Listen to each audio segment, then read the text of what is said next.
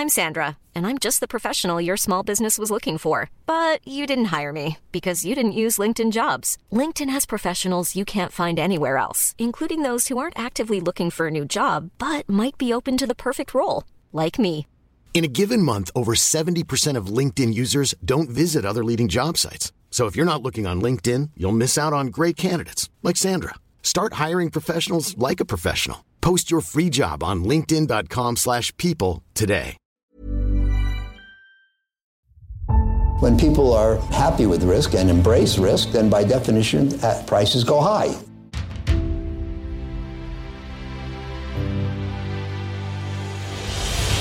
When the cycle turns down, they generally sell at prices that are far too low.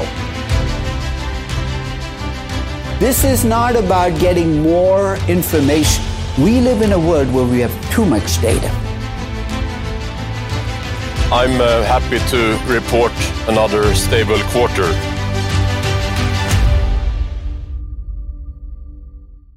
Hallå och välkomna tillbaka till Aktiesnack. Det här är en podd som görs i samarbete med Kalkyl. Och eh, vi älskar ju både entreprenörskap och investeringar.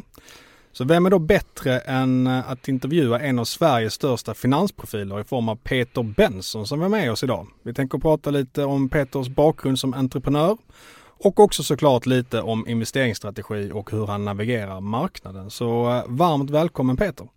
Eh, tack så mycket Magnus. Jag blir lite obekväm med de stora orden men eh, kul att vara här. Du kan få börja med att berätta lite om dig själv Peter. Och då tänker jag både vem du är som person men också professionellt och investerare. Ja, nej men eh, om vi kör liksom siffersvängen på den privata sidan så, så är jag 49 år, ung, gammal och har en fru och tre barn och har ju då jobbat med eh, börs och, och, och eh, ekonomimedia i eh, dryga 24 år, 23 år. Sen 99 såg Sen jag på 99, din LinkedIn-profil. Stämmer. Ja men 98 om man räknat sommarjobb och lite sånt där. Jag har haft ett intresse något längre än det. Och sen så har jag med tiden kommit fram till att det här med småföretagande är ett tredje ben som jag tycker är enormt skoj. Och det förenar jag då i affärsvärlden som är småföretag, ekonomimedia och eh, börs. Vad, vad skulle du säga är de största skillnaderna som hänt i branschen under de här eh, 25 åren du har hållit på med det? Pratar du börsen eller ekonomimedia-branschen? Ja, både och kanske. Ja, börsen det blir för stort väl, eller? jag vet inte. eh, om jag börjar med ekonomimedia så har väl det gått från att vara en jättekul bransch med massa dynamik och, och, och jättebra titlar och alltihopa till att bli en eh, eh, skittråkig bransch med massa krisstämning och alltihopa till att nu bli rätt kul igen. Att det har varit ett stålbad av eh, drivet av jag menar, digitalisering och, och, och saker och ting. Sådär. Men, men, men det är vi liksom nu tycker jag igenom så att välskötta titlar som lite räknar Affärsvärlden och även många andra då är det numera en ganska ljus framtid tycker jag. Att det finns en ny grund att stå på och, och folk har insett att kvalitet kostar, det är inte gratis och så vidare. Liksom. Tekniken har gjort att det är mycket mer effektivt på ett sätt nu och det är ju på ett sätt en tuffare konkurrens för att du har så mycket bra annat material, till exempel poddar som den här eller någon duktig bloggare och sådana här saker. Men det finns fortfarande en roll för en titel som Affärsvärlden till exempel. Vilka typer av eh, informationskällor tittar du mest på? Är det liksom equity research-rapporter? Är det på Twitter? Är det poddar? Om jag ska erkänna något tråkigt, och det är lika bra att göra det direkt, så är det jag lägger inte lika mycket tid på börsen som jag skulle vilja. Utan jag är ju ganska mycket småföretagare och, och, och driver den här verksamheten Affärsvärlden med då knappt 20 anställda. Där jag är chefredaktör. Jag har superduktiga kollegor och sådär, men det blir ändå att det tar ganska mycket tid. Så att, så att jag lägger för lite tid på börsen, men Affärsvärlden, vi har då fem, sex sju stycken eh, superduktiga analytiker på analysredaktionen. Och om jag, om jag talar för oss som en grupp då istället i liksom analyssvängen. För jag tänker att det är det som var din fråga egentligen. Ja. Då skulle jag säga att eh, Dels är det väldigt mycket med allmänna källor. Alltså man bara fångar upp saker, man läser eh, sociala medier, poddar, allt liksom. Sen så använder vi oss ganska mycket av eh, Factset på redaktionen. Eh, Holdings är ett jättebra verktyg. Jag använder väl börsdata en del också. Quarter kanske? Quarter, absolut. Det är, är inte ett, någonting som vi använder som så att säga, redaktionen använder det inte. Däremot enskilda personer använder det nog väldigt mycket från Mm. fall till fall. Jag använder det alldeles för sällan men, men eh, regelbundet. Och jag Kul att höra. Vad sa du? Kul att höra. Kul att höra. Ja, nej, men det är en jättebra tjänst.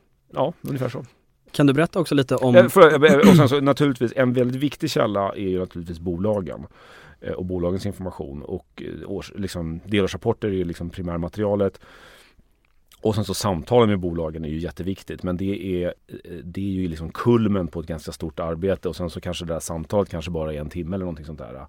Men det är en viktig källa naturligtvis. Kanske i synnerhet också på mindre bolag, eller hur? Ja, ja absolut. Mm. absolut. Men kan du berätta Peter lite om de olika rollerna du har haft inom finans och vad du då har lärt dig på olika bolag och inom olika roller? Nej, men jag eh, pluggade ekonomi och halkade in på eh, ekonomijournalistik så jag sommarjobbade på DI och fick sen fast jobb där då 99 och hade turen att komma till analysredaktionen så jag blev väldigt snabbt en sån här uh, åsiktsjournalist som tycker till om saker och ting. Det är en helt sensationellt bra skola i jättemånga olika saker. Liksom formera en åsikt, en hypotes, eh, paketera den som ett case, vilket jag tror har många värden, inte minst för en själv, att man liksom behöver slipa på sin åsikt och tydliggöra den. Så att eh, liksom, krönikör, journalist, eh, den grejen lärde jag mig på, på DI, tycker jag rätt bra under ett antal år. Och sen så drev jag tidningen Börsveckan under ett antal år, vilket var liksom mer av samma sak fast ännu mer då eh, fokuserat. Och det var du grundare till också va? Nej, inte alls. Utan det grundades på 80-talet. Aha, okay. Från början var det en faxdistribuerad produkt. Right. ett morgon, en morgonfax. Och det var ett gäng, ett duktigt gäng men framförallt förknippas det med en person som heter Björn Davigård. Men som ville avveckla tidningen, inte avveckla men han ville avveckla sig själv. Så han sålde den till mig och ett par andra. Och då drev vi den i ett antal år. Och sen så, så sålde jag den, för då hade jag köpt ut de andra. Då sålde jag till Avanza som fortfarande äger Börsveckan och driver den på ett bra sätt. Och de var kanske inte jätteintresserade av Börsveckan om sanningen ska fram utan det de var intresserade av var att vi skulle starta upp Placera. Alltså eh, den då ekonomitidning som ligger liksom inbäddad på banksajten. Eh, och som har ett bredare tilltal och, och mer gett som ett stöd till Avanzas kunder. Eh, så det gjorde jag under några år. Och sen har jag varit lite investerare, lite konsult. Jobbat åt eller nära lite olika mm, rika personer med stort aktieintresse. Och sen så kom jag tillbaka till ekonomimedia för jag insåg att jag ville driva någonting eget. Alltså en verksamhet, inte mm. bara liksom pyssla med investeringar och, eh, eller konsulting. Och då startade jag och Svenska Dagbladet något som heter SvD Börsplus. Som efter, för att göra en lång historia någorlunda kortare, så eh, har den eh, blivit till Affärsvärlden sedan tre år tillbaka. Så vårt fokus på Affärsvärlden är ju ganska mycket aktieanalysen. Eh, och vi beskriver det som att eh, du, alltså läsaren, tjänar på bättre analys. Och man behöver inte tro att vi har rätt i alla lägen utan man ska i första hand förstå värdet av att ha en inom situationstecken samtalspartner och en analys eller en analysredaktion kan fungera som det. Någon som också har tittat på det här caset, någon som har en åsikt som man kan själv ta ställning till då, hur man vill förhålla sig till. Litar man mycket, lite eller mittemellan eller inte alls på det här? Och det kan variera från fall till fall. Det är oerhört liksom, tidsbesparande om inte annat mm. att ha eh, hjälp av exempelvis då affärsvärlden som vi hinner ju kanske plöja liksom tusen bolag på ett år och det kanske blir 500 analyser. Eh, och det är ju en tidsbesparing som heter duga för det hinner man ju inte själv. Men affärsmodellen då, det är alltså att ni bara tar betalt från läsare? Ja, eh, det är det absolut viktigaste och både den finaste och viktigaste och största intäktskällan är prenumerationer. Så det är 60-70 procent. Sen har vi annonser och vi har lite så kommersiella samarbeten mm. och så. Eh, men, men den prenumererade prenumeranten är vår viktigaste intressent. Precis som man kan säga så att den stora skillnaden mot Equity Research blir att ni tar betalt från läsaren medan Equity Research tar betalt från bolagen på sell-side. Ja exakt, alltså alla affärsmodeller har ju liksom för och nackdelar och jag moraliserar inte över uppdragsanalys eller bankanalys eller något sånt där. Men det är ju som du säger att då, kan det vara, då är det bolagen som betalar eller så är det lite oklart vem som betalar. Eh, här är det väldigt tydligt att det är prenumeranten som betalar och det kan också bli fel så att säga. Vad skulle du säga att fördelen är då? Fördelen med mm. vår modell? Mm. Nej men det är tydligt vem som är uppdragsgivaren. Att, att vi betjänar prenumeranten. Vi betjänar inte korpgänget eller eh, någon hedgefond som är en annan kundkategori. Utan, mm. utan vi har bara en kundkategori och det är prenumeranten och det, det är den vi betjänar. Eh, Medan en, en investmentbank har ju liksom IPO-affären, ma affären eh, hedgefondaffären, traditionell inst, private banking och de är liksom lite olika. De får olika saker också. Det är svårt att veta liksom. Och lite incitament att de påverkar varandra. Oh ja, mm. oh ja. Jag menar är det upphandling på ett stort lånepaket så kommer ju det bli känt kanske för aktieanalytikern. och sådär. Alltså, och, så här, jag, jag, jag, jag vill inte prata ner andra affärsmodeller. Jag säger bara att alla har sina för och nackdelar. Och jag, jag, tycker att så som branschen, finansbranschen utvecklas så är det ju eh, färre och färre aktörer som kör vår modell. Alltså där det är väldigt tydligt vem som är kunden. Har du jobbat som analytiker någon gång?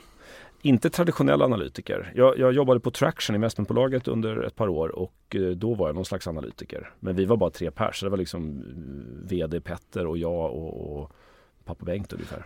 Vad skulle du säga är de största skillnaderna på att vara analytiker och att vara reporter? Om du menar reporter som att du är skriver analyser för ett mediehus. Ja. Eh, det kallar inte vi för reporter utan vi kallar det för analytiker för att krångla till det då. Men eh, så, den stora skillnaden jämfört med liksom den, den liksom schablonen av en mäklaranalytiker, alltså mäklarfirma eller investmentbanksanalytiker. Eh, eh, schablonen av den är att den är ganska mycket av en specialist och kanske har tio bolag man följer och kanske inom en sektor. Och då blir man ju rätt duktig på dem. Medan vi är ju generalister. Och det har ju stora svagheter, att vi blir inte lika mycket expert på någonting. Men, men det generalistiska har ju tycker jag också enorma fördelar. Dels att man korsbefruktar mellan, mellan saker och ting och eh, man sitter inte och snöar in i sin egen lilla bubbla. Och sen så har du den stora fördelen att för vadå, 60, 70, 80 procent av alla börsbolag så finns ju inte alternativet att ha fem duktiga instaanalytiker utan alternativet är ingen analys eller några generalister. Så på microcap och small cap så är det ju, då är det, då är det ju ganska mycket eh, generalistanalys som står till buds. Och eh, en, en annan grej med det då är ju såklart att vi har ju jätteduktiga medarbetare som, som kan vissa bolag, eller många bolag, jättebra skulle jag säga, efter många, många år. Men plockar man upp ett, ett, ett, ett nytt bolag och ska skriva om det för första gången, då kanske vi bara lägger ett par dagars jobb på det.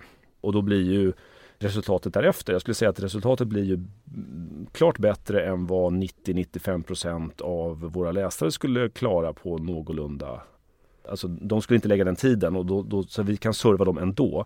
Men det blir ju inte bättre än en branschanalytiker som hållit på med det här bolaget i flera år. Liksom. Om vi tänker lite mer på din eh, generella investeringsstil. Har du någon förebild där som du tagit efter mycket när du själv investerar och liknande? Alltså det finns jättemånga personer som man beundrar jättemycket men antingen så kan man känna att de är för annorlunda mot en själv. Alltså det är inte realistiskt att tro att man kan eh, tillägna sig eh, de styrkorna. Men om vi pratar lite sådana här liksom kändisar, typ författare eller investerare eller något sånt där. Då, då tycker jag Howard Marks är en jättebra vad är det du gillar med Marx? Ja, men jag gillar att han är fundamentalist i grunden. Det är liksom fundamentalanalys och liksom köpa billigt och sälja dyrt. Liksom det, det, det, är hans bas. Men sen så inkorporerar han i den här, det mest kända i den här uh, The Most Important Thing och hans eh, återkommande investerarbrev. Han bejakar allt det andra också. Psykologin, momentum, marknaden. Medan många av de här, eh, det kan vara Buffett eller Benjamin Graham eller många sådana här eh, value-människor. De, de blir för smala tycker jag de skärmar av från allt annat och tänker att det är, det är bara value som spelar roll. Utan jag tycker han är lite mer ekumenisk så att säga. Att han accepterar andra trossatser och, och förstår att det finns något intressant i de här andra religionerna. Det är inte bara min lilla värdereligion som gäller. Det är kanske lite för att koppla tillbaka till det här med analytiker eh, på tidningen för att man är på investmentbank. Att det är lite mer generalistisk eh, synvinkel på det.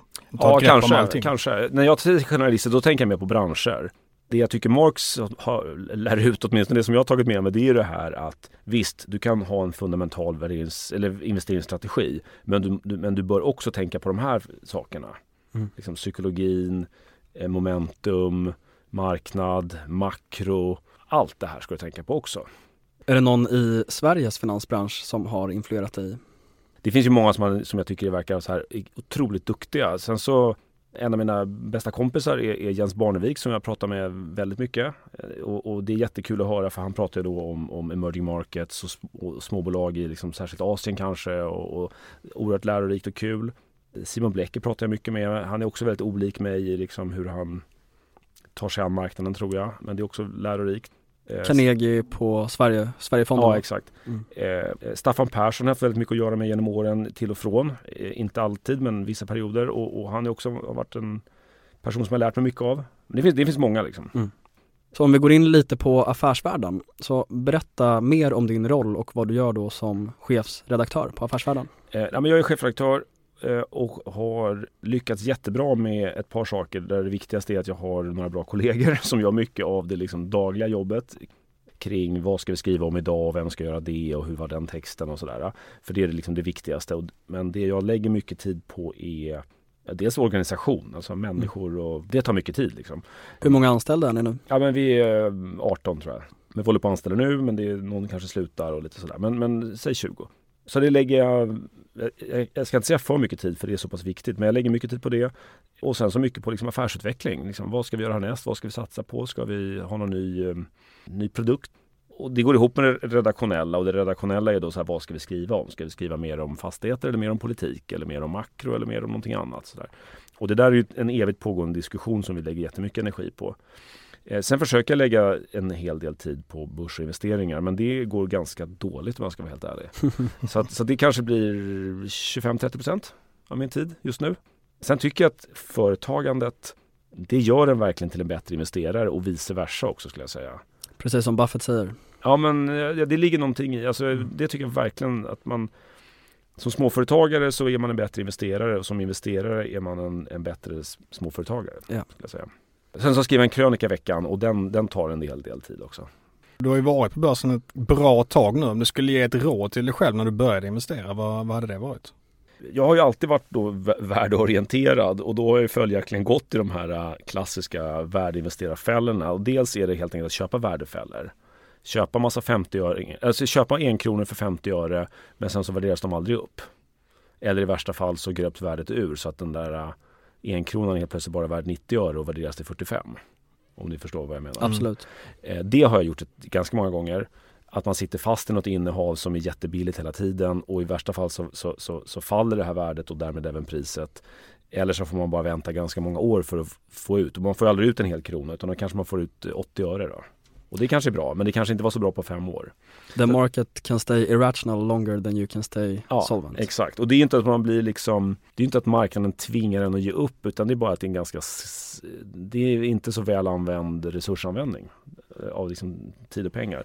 Så värdefällor och omvänt då att hålla vinnare. Det är en annan så klassisk grej som värdeinvesterare är dåliga på.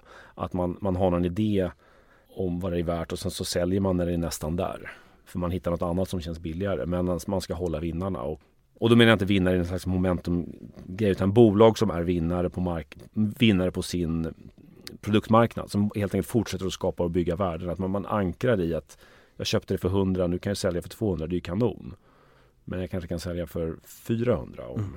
Och äh, åtgärden för att inte åka dit på värdefällor, vad tror du det är? Är det att köpa bolag som alltid har bra kvalitet i bolaget och inte bara är billiga eller hur tänker du där? Jag har, liksom, jag har landat i att om jag identifierar att jag gillar management och tror att de är duktiga, de verkar incentiverade och de gör någonting nyttigt och bra för världen. Då har jag en helt annan tolerans för att hålla dyra aktier. Då liksom pausar jag och kollar på värdering lite grann. Men jag, jag vill liksom komma in, då ska det kännas lite halvbilligt eller billigt. Mm. Och, och, men sen så försöker jag då inte sälja för att det är liksom inom situationstecken lite dyrt en, en misstag till och det är sizing, alltså att, att, att köpa lagom mycket i saker och ting.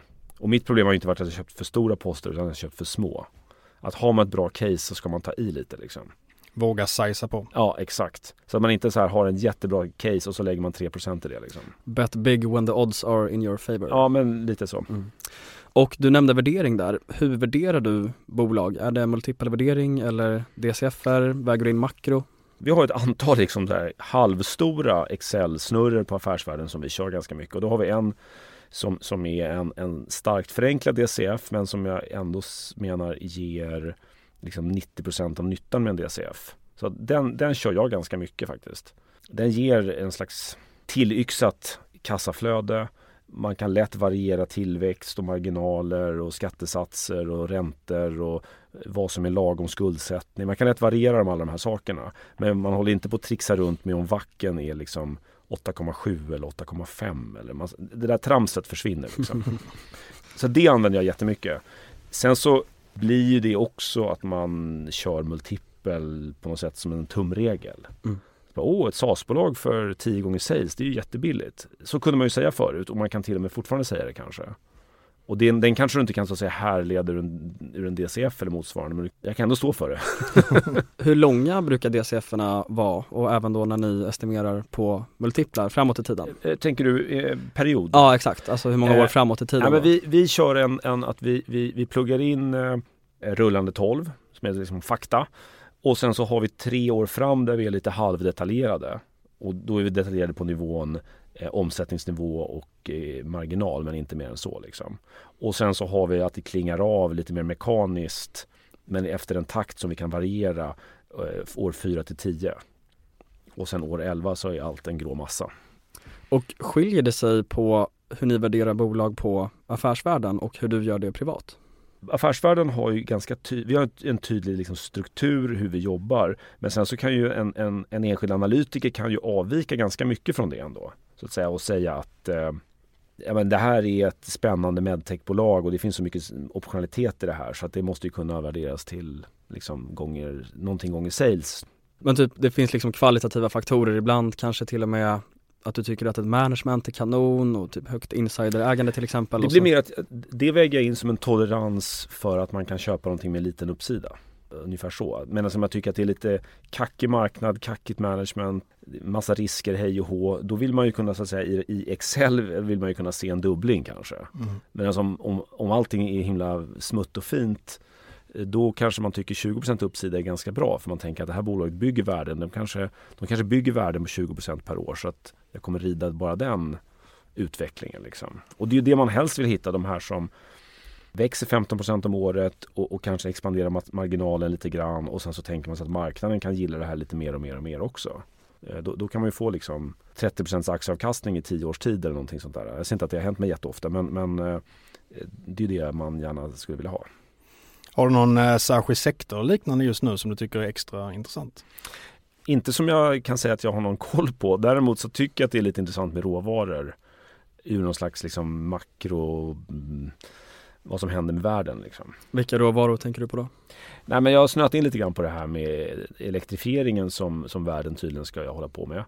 Att allting ska gå på batterier och el och då kommer det ju saknas oerhört mycket liksom koppar och, och, och eh, litium och nickel och vad det nu är för någonting. Liksom. Om, om volymerna behöver liksom eh, 20-dubblas för att den här ekvationen ska gå ihop så kommer det hända någonting med priset. Liksom. Ja för du skrev någon krönika om den gröna omställningen Ja. för, för ett tag sedan. Mm. Där, eh, där var väl kontentan nästan att ekvationen knappt går ihop. Ja, den går inte ihop.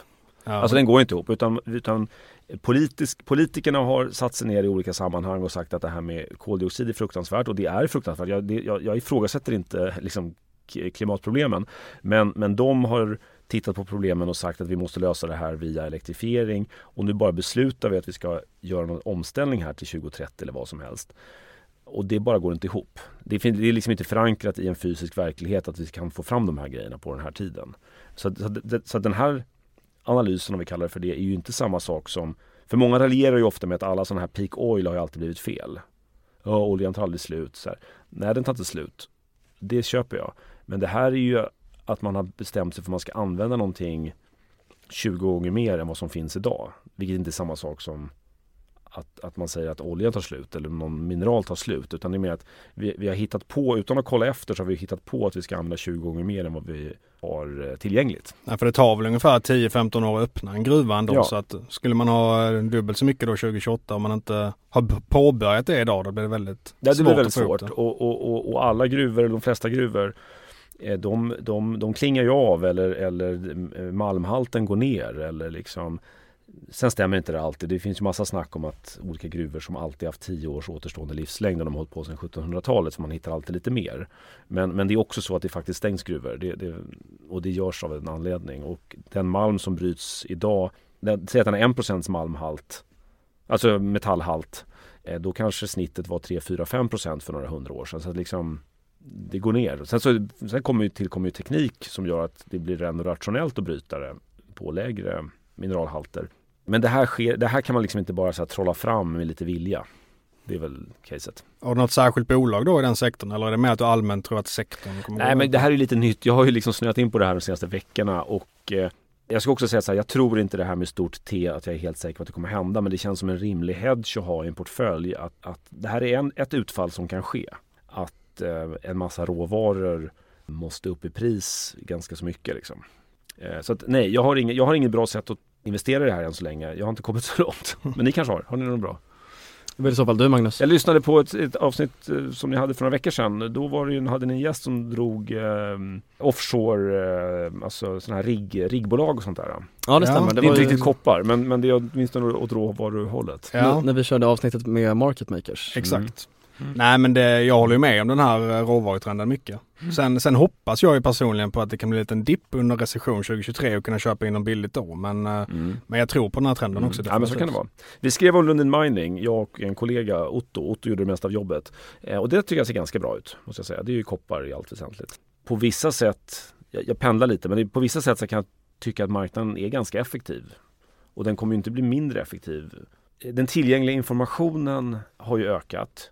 Och den har blivit mer spridd och finns elektroniskt. Och jag menar om vi tar ett verktyg som börsdata till exempel, eller Quarter för den delen. Det är ju fantastiska datasätt som vem som helst kan lägga vantarna på liksom. Och nu kommer hela det här eländet med AI och gud vet vad liksom.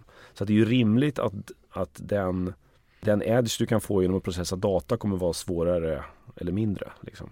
Sen kan man ju också argumentera för att det går snabbare och blir mer extrema reaktioner för att till exempel den psykologiska delen, Mm. att om det sker en, en snabb vändning neråt så kommer det också trigga ganska mycket, dels tekniska saker som du sa, alltså programmerade saker, Mm.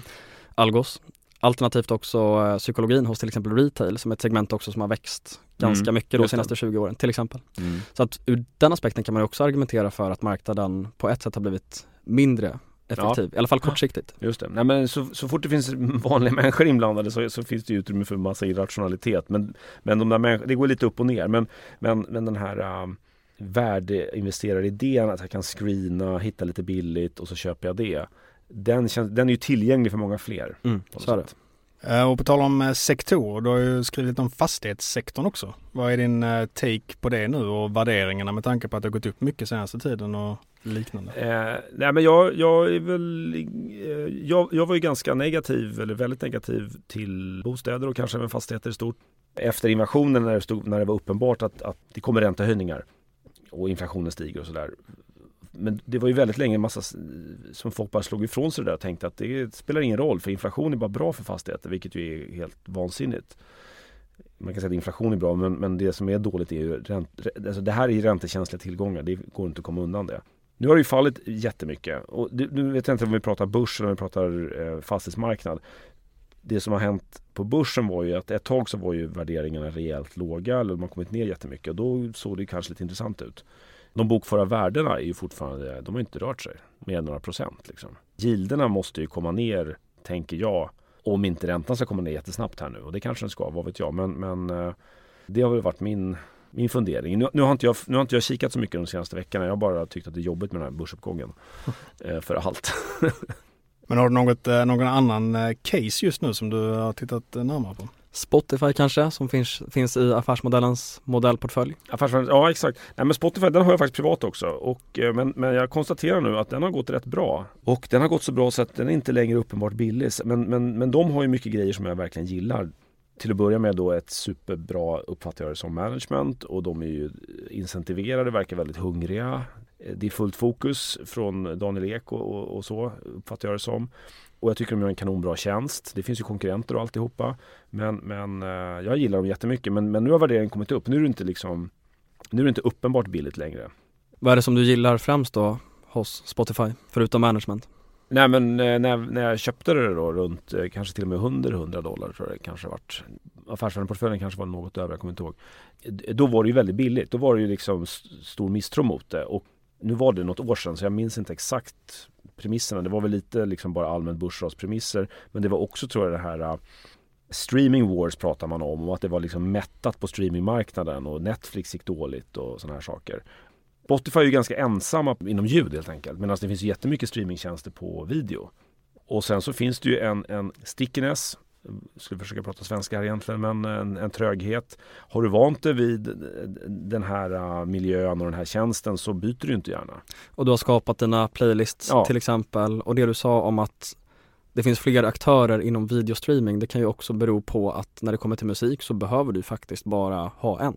Ja, Eller hur? För inom video så får du ändå olika saker av HBO, Netflix, Amazon Prime Video till exempel. Ja. Men när det kommer till musik så, så finns det finns ju ingen anledning att ha både Apple Music och Spotify. Nej, det är ju om, det är om världen skulle fragmenteras så att, så att hälften av mina favoriter inte finns på Spotify. Ja, exakt, exakt. Eh, men, men liksom na- naturen, musikens natur är ju också så att det är lite kortare låtar, jag vill göra listor, jag vill liksom Det ska vara lite, lite mer geschwint och, och switcha emellan En social förankring också för du, Socialt inte minst du följer ju liksom vänners playlist Ja, till exempel. Visst, och det, det, det um, så att jag, jag, jag gillar jättemycket med, med Spotify, jag tyckte det kändes som att marknaden liksom hade helt dissat alla de här sakerna och, och fastnat lite grann i det här att bruttomarginalen är låg Jag tänkte fråga om det, har du någon idé om, om hur bruttomarginalen ska bli bättre för Spotify? Men den kanske inte ska bli bättre. Alltså, Den kanske ska vara 30% eller vad Mm. den är. Ja. Och, och det kanske är okej. En annan aktie som jag har är ju Ework, apropå låga, låga bruttomarginaler. De har 1% rörelsemarginal och är liksom, jag ska inte säga att de är happy med det, men det räcker rätt långt. Det finns en fixering hos vissa tycker jag vid höga marginaler. Det är jättefint med höga marginaler men det är liksom inte hela världen utan en krona är en krona. Även om den är deriverad från 30% bruttomarginal så är det fortfarande, den kronan är fortfarande lika mycket värd som den kronan som är deriverad från 90% bruttomarginal. Spotifys position är ju att vara en, en mellanhand i ett ekosystem där contentproducenterna behöver få betalt och då verkar det ju rimligt att de ska få en del av kakan och då kanske 30% är rätt. Liksom. Och jag tycker inte att det är världens viktigaste debatt om de kan trycka upp den där till 35 eller 40. Det, det är liksom inte det viktiga utan det viktiga är om de kan gå från 200 miljoner premium till 400 miljoner premium och om de här premium kan betala, om de kan ta upp snittbetalningen. Och det tror jag att de kan. Liksom. Det där gillar jag, att liksom fokusera på de variablerna som faktiskt skapar värde. Mm. Och det var intressant att du nämnde det där också med, det är ju inte marginalen som spelar roll, det pratade vi faktiskt om i ett avsnitt för inte så länge sedan, att det är ju en av Bezos idéer att Mm. han säger att marginal är överskattat, det som spelar roll det är vad vi, vad vi tjänar i dollar. Ja. Så att om marginalen är 2% eller 10% spelar ingen roll så länge vi tjänar mer i antalet Ja. dollar. Ja. Det är viktigt att man, man tillför ett stort värde till kunden. Det är ju en slags det är ju en slags vallgrav eller någonting. Jag lyssnade på det avsnittet också när det snackade om moats. Liksom. Det är en slags vallgrav att man tillför ett stort kundvärde. Det skapar en så här, ett bolag kan se skört ut för att de har en, en låg marginal. Men det kan egentligen vara ett väldigt starkt och segt bolag för att du har en sån efterfrågan har den karaktären och det du levererar är så efterfrågat. Att, att en, en låg marginal kan ändå vara ett starkt bolag. Precis, och, och när strukturen också ser ut så, att det är mycket COGS, Mm. så innebär ju det också att det inte är lika attraktivt för konkurrenter heller att ta sig Nej, an det. Exakt. Så det kan ju bli någon typ av konkurrensfördel det också. Ja, exakt, exakt. Och sen en fördel tycker jag också i affärsmodellen är att när det kommer till skapande av content då behöver ju Netflix och liknande plöja ner massa miljarder i att producera eget. Men Mm. Spotify behöver egentligen inte producera någonting eget. Så att det är också en viktig skillnad att hålla koll på min Mm. mening. Mm. Nej, och sen så har de, de, de vi kan prata länge om Spotify, alltså de, de, de förfogar ju över fler eh, reglage och rattar här än vad man tror. När de gör de här playlistsen som är, väldigt stort lyssnade i många fall, sådana här olika liksom chill out och, och lite, lite ambient och lite så här i bakgrunden musik. Där föder de ju in massa musik som de själva har rättigheterna till. Så på, på de spelningarna har de ju eh, 100% så att säga. Okej, det visste jag inte. Ja, inte i alla fall. Jo, men de, de äger jättemycket rättigheter. Tittar du mycket på stora techbolag? För jag har fått bilden av att du i alla fall främst kollar på mindre nordiska bolag. Vår prenumerant är ju en svensk investerare med några miljoner på banken typiskt sett. Mm. Det är liksom vår typläsare. Och vi försöker ju betjäna den, den personen som har ett stort intresse och eh, så matchar vi ihop det med vad vi själva tycker att vi behärskar. Eh, och då blir det ju mycket svenskt, det blir lite nordiskt. Men vi gör även utflykter till, till tech. Liksom. Vi hade ganska många år där vi höll på med Apple och tyckte det var superspännande. Och det var när Apple var på liksom fem gånger ebit. Då har ni gjort en fin affär. Nej, för att då var vi tillbaka i det här med att inte hålla vinnarna.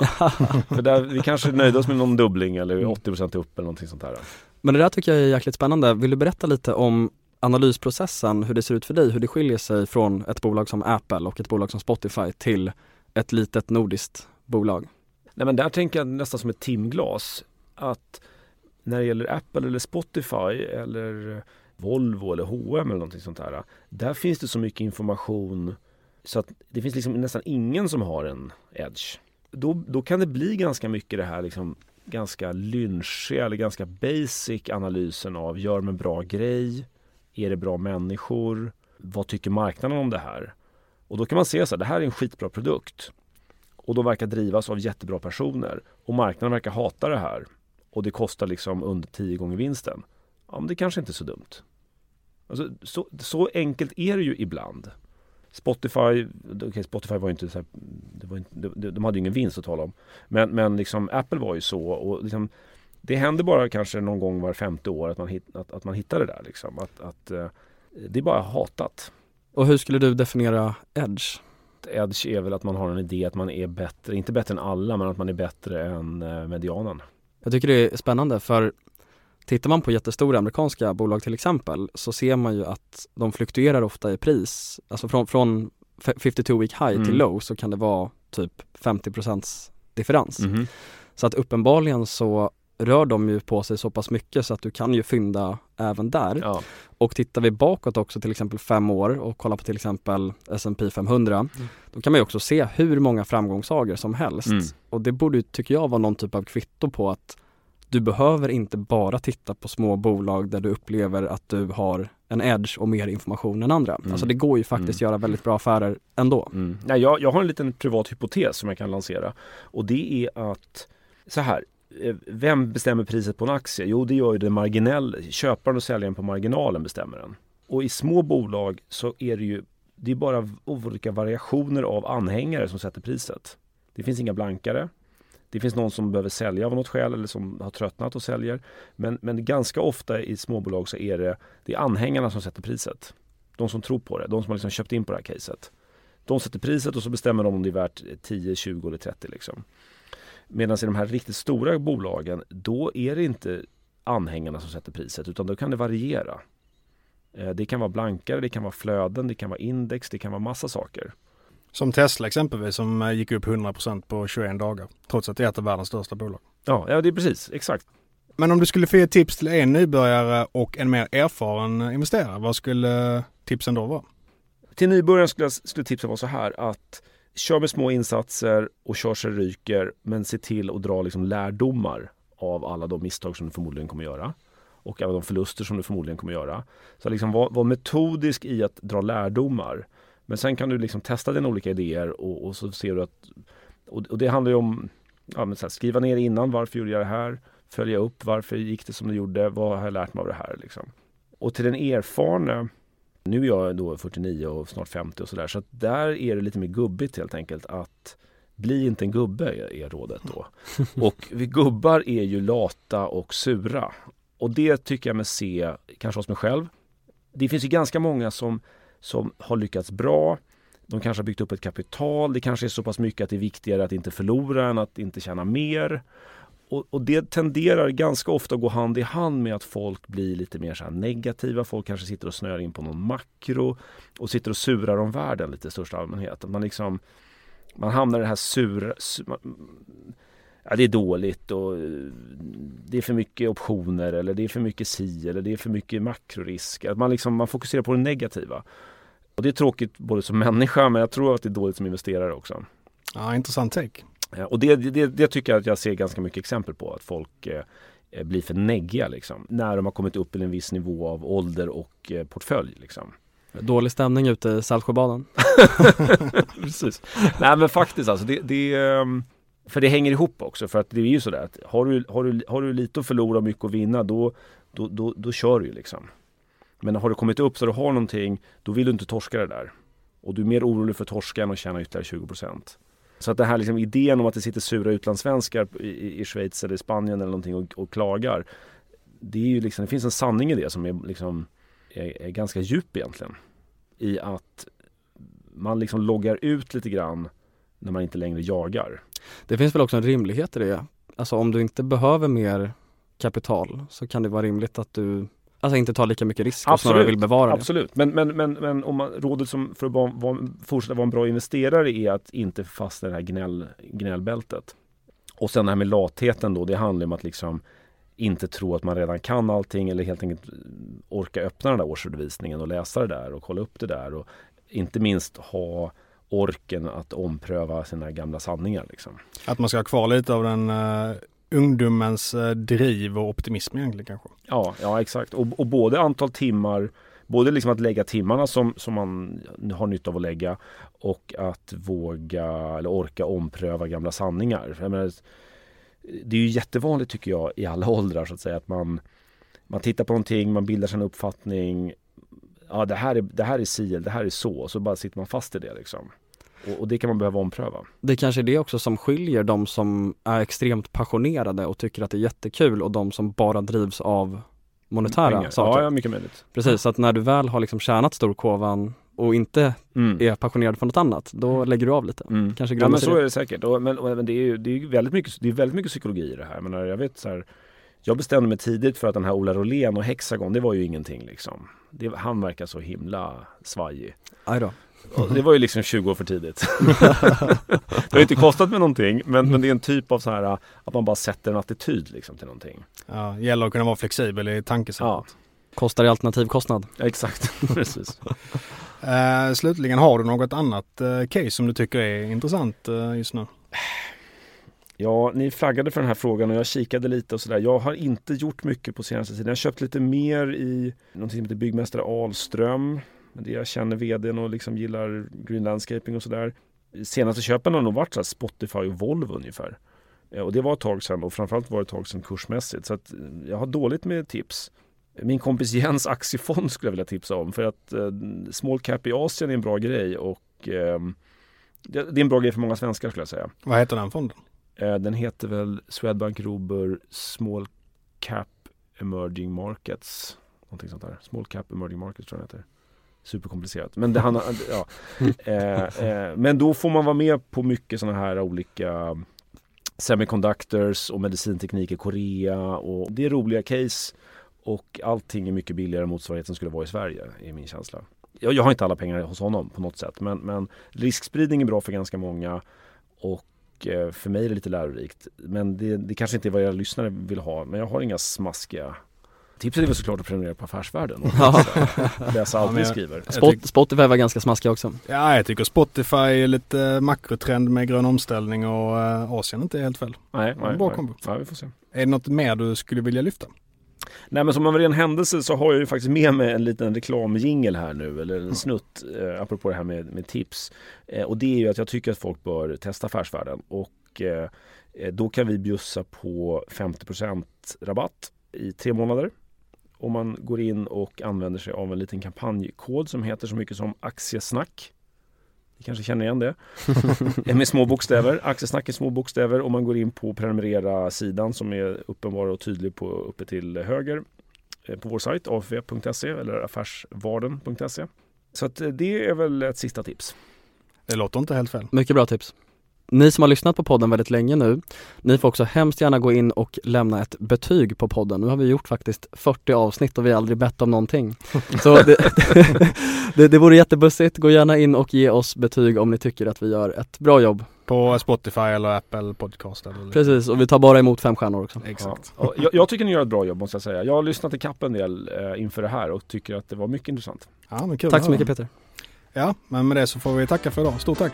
Stort tack Peter. Tack ska ni ha. Vi hörs nästa vecka. Hej då! Ha det bra. Tack till alla lyssnare också. Ciao ciao!